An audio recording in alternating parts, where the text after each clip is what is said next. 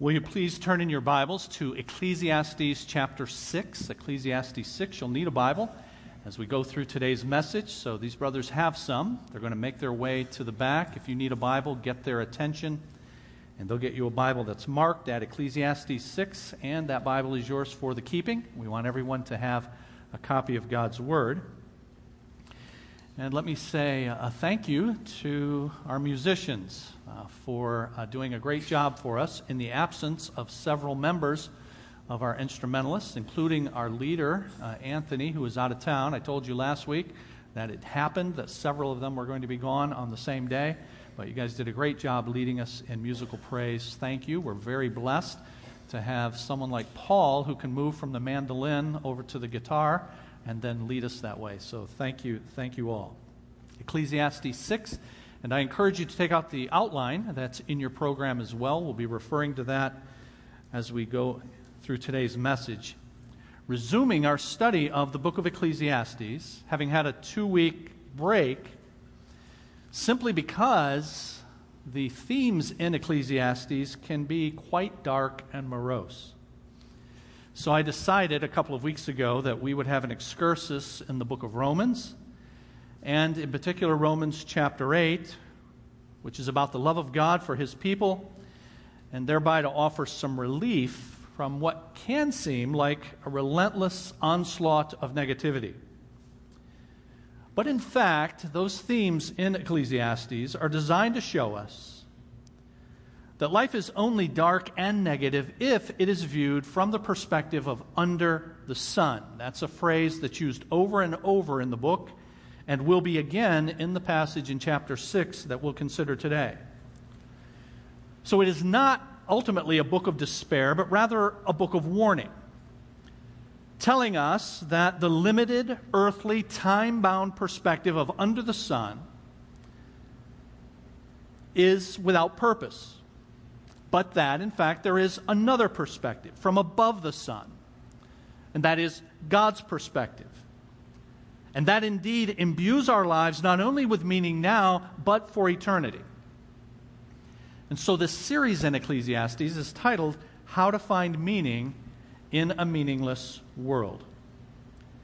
And to this point, I could summarize what we have learned this way Beware of equating what is true with what appears. Beware of equating what is true with the way things appear. That is, we all have the tendency to judge by appearances rather than by what is true. Now, we have this phrase that says, seeing is believing. But the truth is, seeing can be deceiving appearances in a fallen world are deceptive.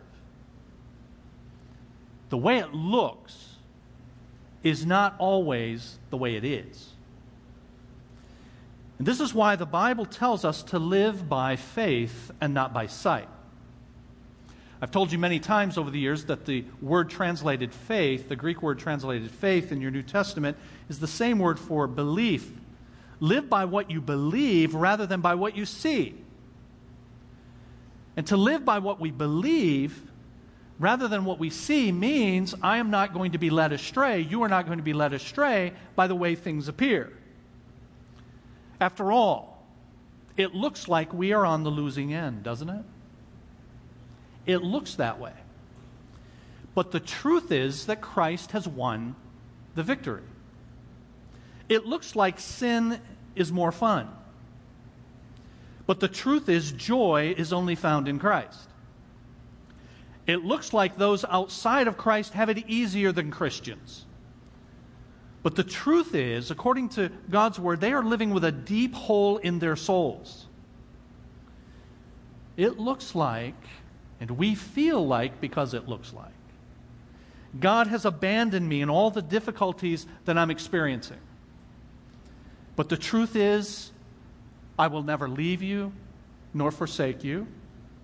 And as we saw the last two weeks, no one and no thing can separate us from the love of God that is in Christ Jesus our Lord. It may look like I won't make it, But the truth is, he who has begun a good work in you will bring it to completion. You see, friends, our problem is we live based on what it looks like rather than the way it truly is. And where do I get that truth?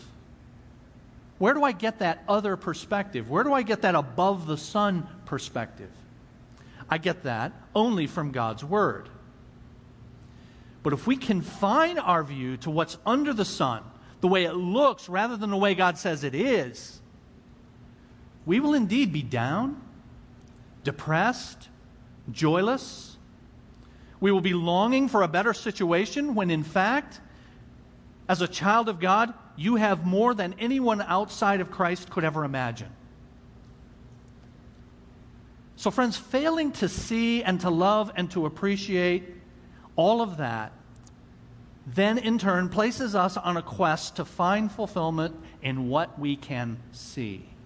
So we chase the dream by chasing the stuff.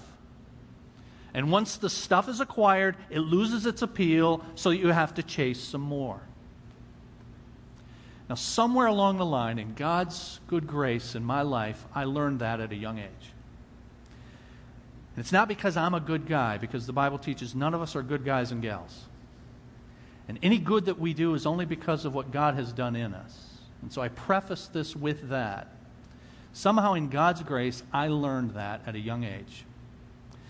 And I remember after finishing college uh, and getting a degree in computer science and then starting to interview for jobs in the computer world that I went to some of these places to interview, and there was the corporate world before you. And they presented it as, in, in ways that went through my mind, like Jesus being tempted, just give me your life and I'll give you all of these things. And something inside of me said, I can't do that. I'm not going to give my work my life because it's not my life. And I'm not going to be drawn by these things. I remember one interview in particular at the Renaissance Center, way high atop the Renaissance Center at a beautiful suite. And as I went in there to interview with three people, it had all the accoutrements and all the allurements that you would want if you look at life from under the sun. And again, something inside me said no. I ended up instead taking my first job at a family owned business, a large business, but a family owned business, so that I could stay away from the allurements that were surely to follow. Now, we all have to work for a living, we all have to live in this fallen world. So you may not have that choice. But be sure, friends, that all of those entrapments are just that they are entrapments.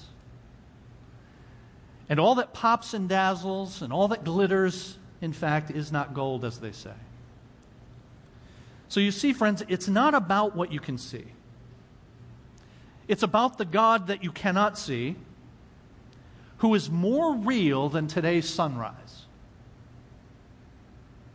Your life is about the God who is immortal, invisible, as Larry read, Pastor Larry read earlier. Immortal, invisible, God only wise, but is more real than today's sunrise. It begins with God and it's all about God. And that's why the Bible starts that way. In the beginning, God. There's a saying in philosophy that after Plato, all philosophy is footnotes. That is, Plato said pretty much everything that needs to be said. And everybody else is just commentating on what he said. You know, related to that, after creation, all of life is footnotes. After creation and us as the creatures made in the image of God, everything is now just footnotes. It's just commentary on God and our relationship to Him. It is all about and centered on God. We're going to be reminded of that. Today in the book of Ecclesiastes, chapter 6. Let's pray and ask God to help us. Father, we thank you again for gathering us and now quieting us in your presence before your word. Speak to us through it. May we make application of it to bring glory to you, for it is that for which you made us and for which we live. We pray in the name of Jesus. Amen. Now, I say in that outline that I asked you to take out a bit ago. If you don't have that out as yet, then please take a look at that. And I say, first of all, that from Ecclesiastes 6, we see that money cannot buy joy. Money cannot buy joy. Verse 1 I have seen another evil under the sun, and it weighs heavily on mankind. God gives some people wealth, possessions, and honor so that they lack nothing that their hearts desire. Now, in some ways, those words that are used in verse 2, giving some people wealth, possessions, and honor, are, I think, autobiographical from the life of Solomon, who wrote Ecclesiastes. Because, of course, if you remember the story of his life, he had all of those.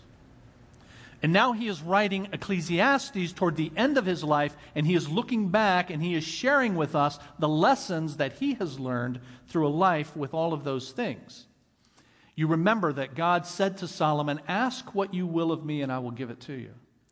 Solomon asked for wisdom, amazingly. The Lord said, Since you have done this and you've asked for wisdom, not only will I give you wisdom, but he said this I will give you wealth, possessions, and honor, such as no king who was before you ever had, and none after you will have.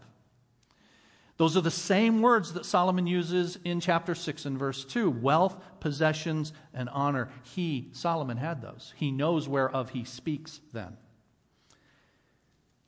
But God, at the end of verse 2, but God does not grant them the ability to enjoy them. So God gives some people wealth, possessions, and honor so that they lack nothing their hearts desire, but He does not always give them the ability to enjoy those. One preacher said it this way the circumstances of life rob people of the happiness that is promised by wealth. Solomon is telling us here that just as God gives wealth, he too is the one who makes it impossible for wealth to bring meaning and satisfaction. God has determined that there can be no satisfaction in this life apart from him. Augustine's words are true. Our hearts are restless, O God, till they find their rest in Thee. Another author has taken that truth and he's amplified it this way God is most glorified in us when we are most satisfied in Him. And God is continually working, hear this, friends, to divert our gaze away from this creation. And He does that by tarnishing the glitter of our gold. He does it by withering the blush of alluring beauty. He does so by driving away pleasure with the searing stab of pain. And this is what it takes to lift our eyes from what this world offers with its empty promises of happiness to fix our gaze on Him who is the source of true joy. God uses, God uses financial loss, broken health, and disrupted relationships. These are not, these are not as it appears, as it appears, as the way it looks. These are not just bad luck. They are rather tools in the hands of the Almighty. Now, in chapter 5 that we saw three weeks ago, before we took our two week break, the end of chapter 5, verses 19 and 20, it says this When God gives someone wealth and possessions and the ability to enjoy them, to accept their life and be happy in their toil, this is a gift from God. They, those blessed people, then seldom reflect on the days of their life because God keeps them occupied with gladness of heart. And so God does sometimes give the ability to enjoy that, but it's only to those people to whom He has graciously given an above the sun perspective. So the Bible does not condemn wealth, the Bible does condemn seeing wealth as an end in itself. And instead of that, back in chapter 6, then, God does not always grant the ability to enjoy these wealth and, and possessions. And then the end of verse 2 says, and strangers enjoy them instead. So, what does that mean? Well, consider the story of Stanley Smith. He was a multimillionaire who made his fortune selling iron ore to the Japanese after World War II. Before his death in 1968, he made careful arrangements surrounding his wealth. He had $100 million placed into a trust to ensure the well being of his wife. A team of three trustees were assigned to manage the trust. But when those trustees died or they stepped down, those appointed to succeed them did not always have the foundation's intentions at heart. In fact, one of those who became a trustee was a relatively young 44 year old who was quite greedy. He convinced the other trustees to purchase items that were ostensibly for the enrichment of the trust, but which were, in fact, purchases for his enjoyment. He spent $52 million in six months. $52 million from the May Smith Trust. Money intended to support an elderly widow who was now in a nursing home, and then that money was intended to go to charity after she died. His blizzard of spending included purchasing an air charter company, despite the fact that he had no background in aviation, Gulfstream executive jets, a World War II military aircraft, Czech fighter planes, helicopters, rocket launchers, a patrol boat, and a yacht. He paid off more than $600,000 in personal debt. He bought a $700,000 home. Now, that's an extreme example, so consider something more common regarding this truth at the end of verse 2 that these riches are often left to strangers to enjoy. People you never met are left to enjoy them. Here's a more common example. A man accumulates a retirement fund so that he and his wife can live out the so called golden years comfortably, enjoying a leisurely life along with the pleasures this world has to offer. And then a few years in, the wife is diagnosed with Alzheimer's disease. And now all of their money will go to strangers, to hospitals, to doctors, to nursing home owners who will now feast on the benefit of his wealth. And, friends, that scenario is played out over and over again every day. In the years ahead, a similar scene will be played out in the lives of some who are here. Did you know that 70% of people who are in nursing homes are on Medicaid? Do you know why? It's not that they all entered the nursing home on Medicaid. Many of them entered the nursing home with savings. But that savings is gone very quickly at $5,000 or $8,000 a month for nursing home care. And so within a few years, even someone who is saved precipitously finds it gone and vanishing, and now they're eligible for Medicaid. Now, I don't say this to scare you. I say it to do what God is doing. God is advising you, God is telling us not to place our trust in wealth, not to place your trust in the stuff you can see and the wealth that can purchase the stuff you can see. Because verse 1 of chapter 6 says, This weighs heavily on mankind, meaning it's a common occurrence. It happens all the time. On Friday night, my daughter Annie and I attended a dinner so that she and four other recipients of a private scholarship at her college could meet the generous donors who made it possible. Those donors were a delightful, older, wealthy couple who have donated a substantial portion of their wealth to help students.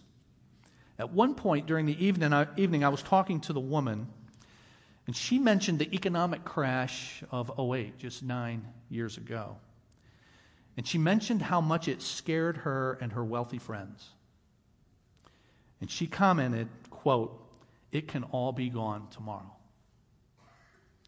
And she's absolutely right. So do not put your hope in those things that are temporal and the money that can buy those things that are temporary and can be gone tomorrow. The psalmist said this In vain people rush about, heaping up wealth without knowing whose it will finally be. This is meaningless, says Solomon in chapter 6, a grievous evil.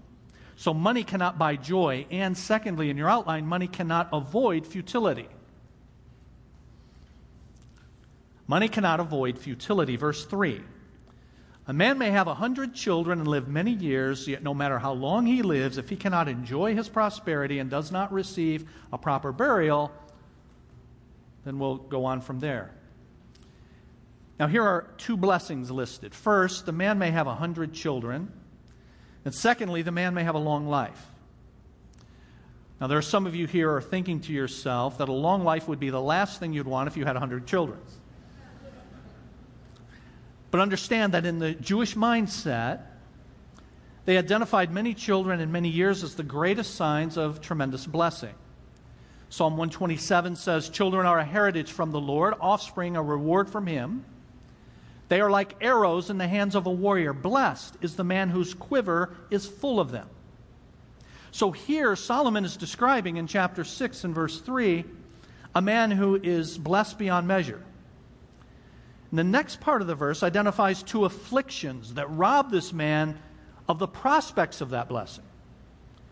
First, he's incapable of enjoying what he has. We've just discussed some of the ways that the joy of wealth is robbed from us. But notice this next statement. Not only is he incapable of enjoying what he has, but he does not receive a proper burial. Here's a man who's outwardly seems rich, but truly he's poor.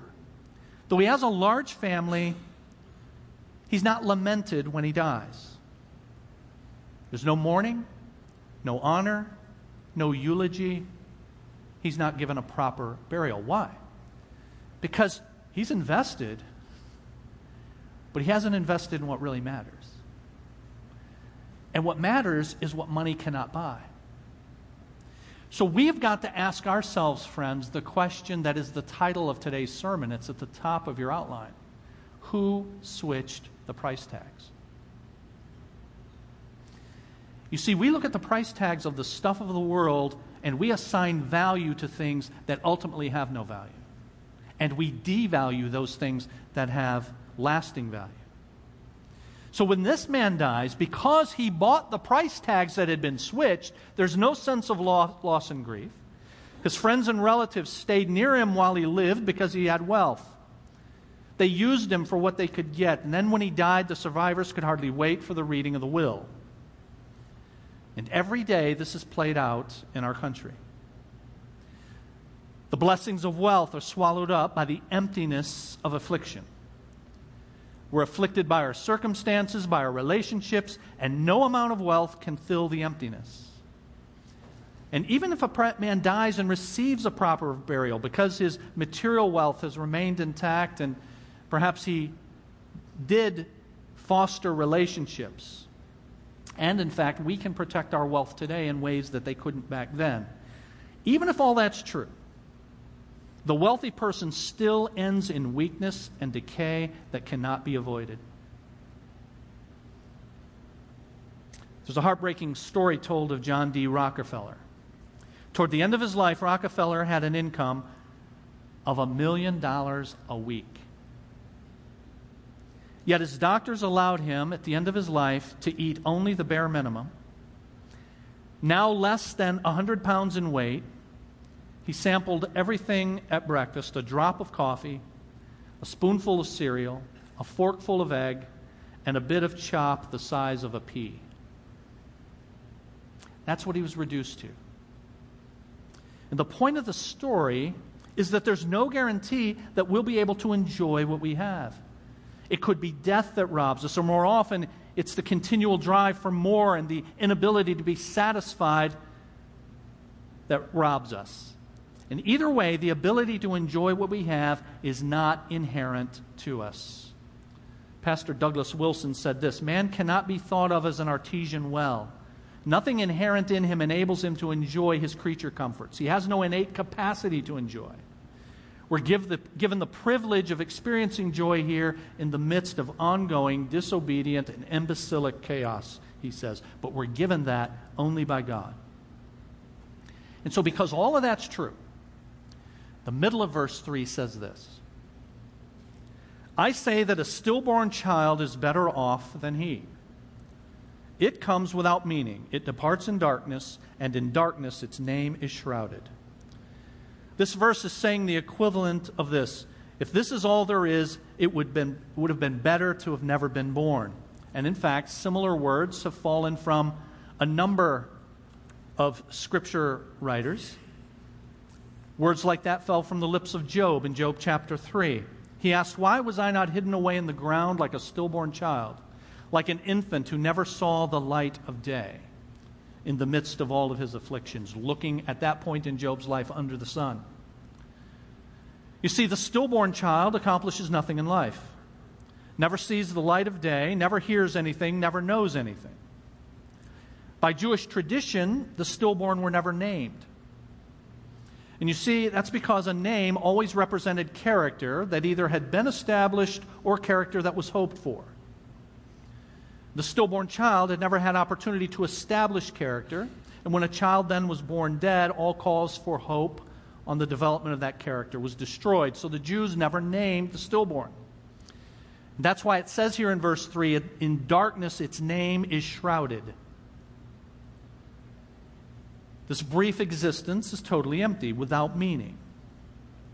And that's the point of the comparison. Solomon says the existence of the frustrated wealthy is as meaningless as the life of a stillborn child. He goes on to point out the advantage, though, of the stillborn. That those miscarried at birth have the advantage over those who live a miscarried life. He says in verse 5 Though it never saw the sun or knew anything, it has more rest than does that man. Even if he lives a thousand years twice over but fails to enjoy his prosperity, do not all go to the same place? That rhetorical question do they not all go to the same place? That same place is the grave, and of course the answer is yes. The difference between the stillborn and the wealthy is that the stillborn get there faster and without all the hassles.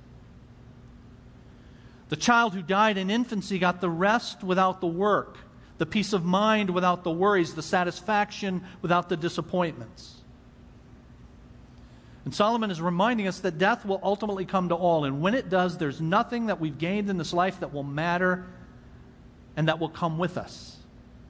With that perspective in mind, he calls us again in this book to enjoy life deeply, but not in order to gain ultimate satisfaction. It's only when we can see life through this perspective that we're able to enjoy it for what it is, because we then recognize what it can never be. Hear this only in the light of our death can we truly experience life. Money cannot buy joy. It also cannot avoid futility. And third, money cannot yield profit. Money cannot yield profit. Now, of course, I'm not talking about profit in terms of more money, it can do that.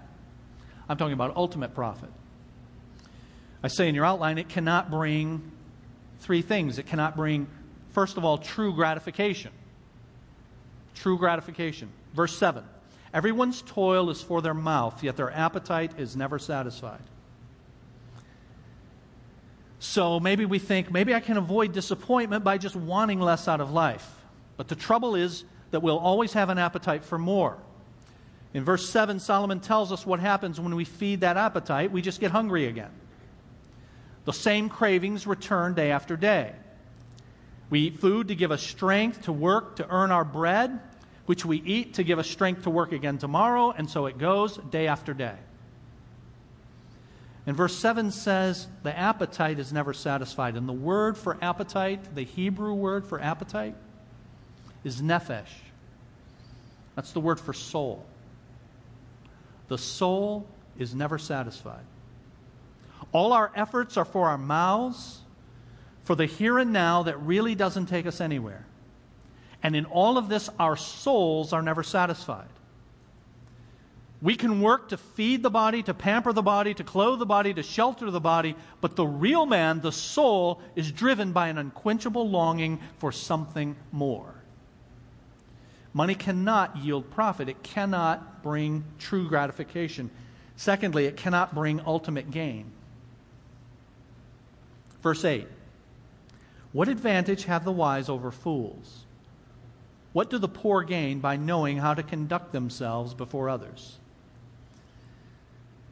You see, it does not matter how wise we are or how much money we have, we all have unfulfilled longings. Now, it's better to be wise than to be foolish, of course, but even wise people have desires that life does not fully satisfy. Nor can a poor person, someone who is in poverty, but someone who has thought about life. That's who's being referred to. That the poor gain by knowing how to conduct themselves, kind of a noble poverty. Still, that cannot deliver us from desire either. The poor man described in verse 8 is wise enough to know the right way to live. So maybe he can avoid all the disappointments that the rich people have when they expect their money to give them meaning and purpose in life. And yet, when it comes to satisfying desire, the poor man is going to be as disappointed as anyone. Neither wisdom nor poverty proves to be an advantage. Usually, we can find satisfaction in everything that life has to offer food and drink, music and beauty, family and friends. And one author says this, and yet, hear this desire is a tramp. Never content to stay at home, it always wants to go out wandering. wandering. And this is Solomon's vivid image in verse 9, where he talks about the roving of the appetite. Our desires are always traveling, but never arriving. That's the wanderlust of the soul. Always traveling, never arriving. Verse 9 Better what the eye sees than the roving of the appetite. This too is meaningless a chasing after the wind. Money cannot bring true gratification, cannot bring ultimate gain. And lastly, it cannot be your highest goal.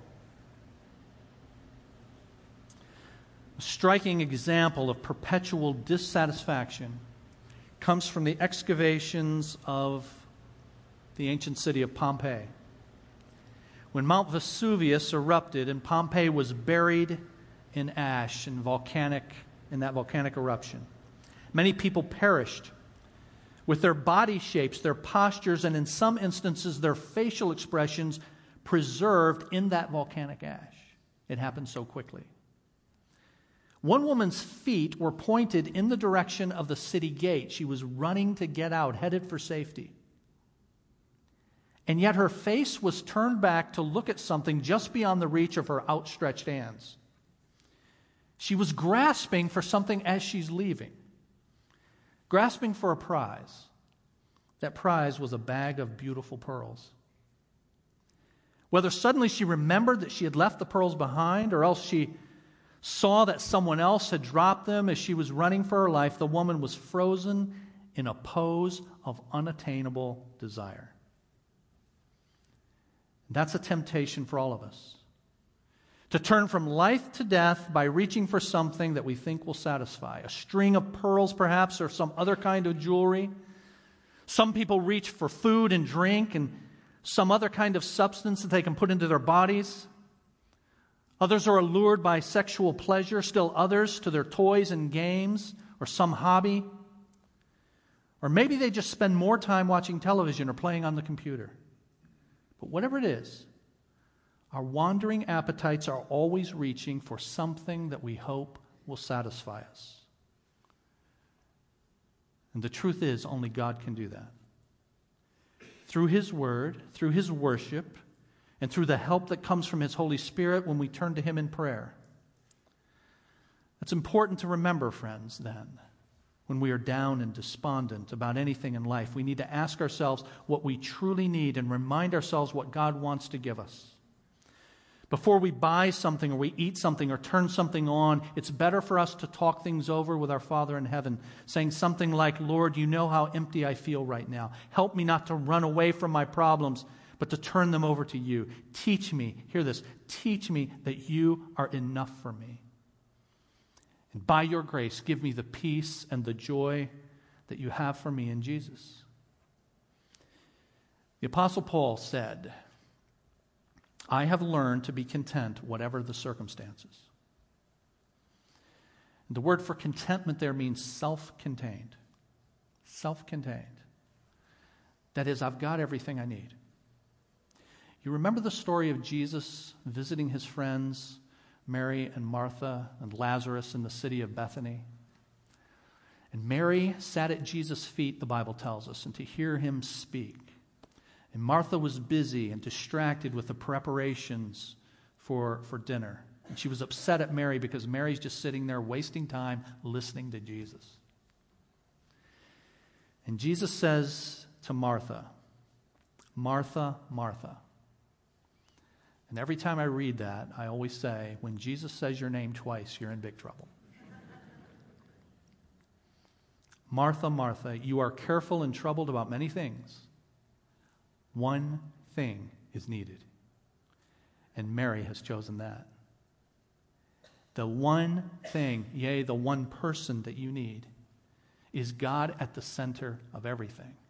And your take home truth is this contentment comes only from God. Let's bow together in prayer. Father, thank you for gathering us, and thank you for meeting with us. Thank you for your word and its realism that tells us about what we see, but then tells us about what's true. Lord, help us to be people who understand that what's true is not what appears. What's true is what you tell us. Help us to be people then that walk by faith and not by sight. And may we glorify you thereby, we pray in the name of Jesus. Amen. Let's stand together for our closing song.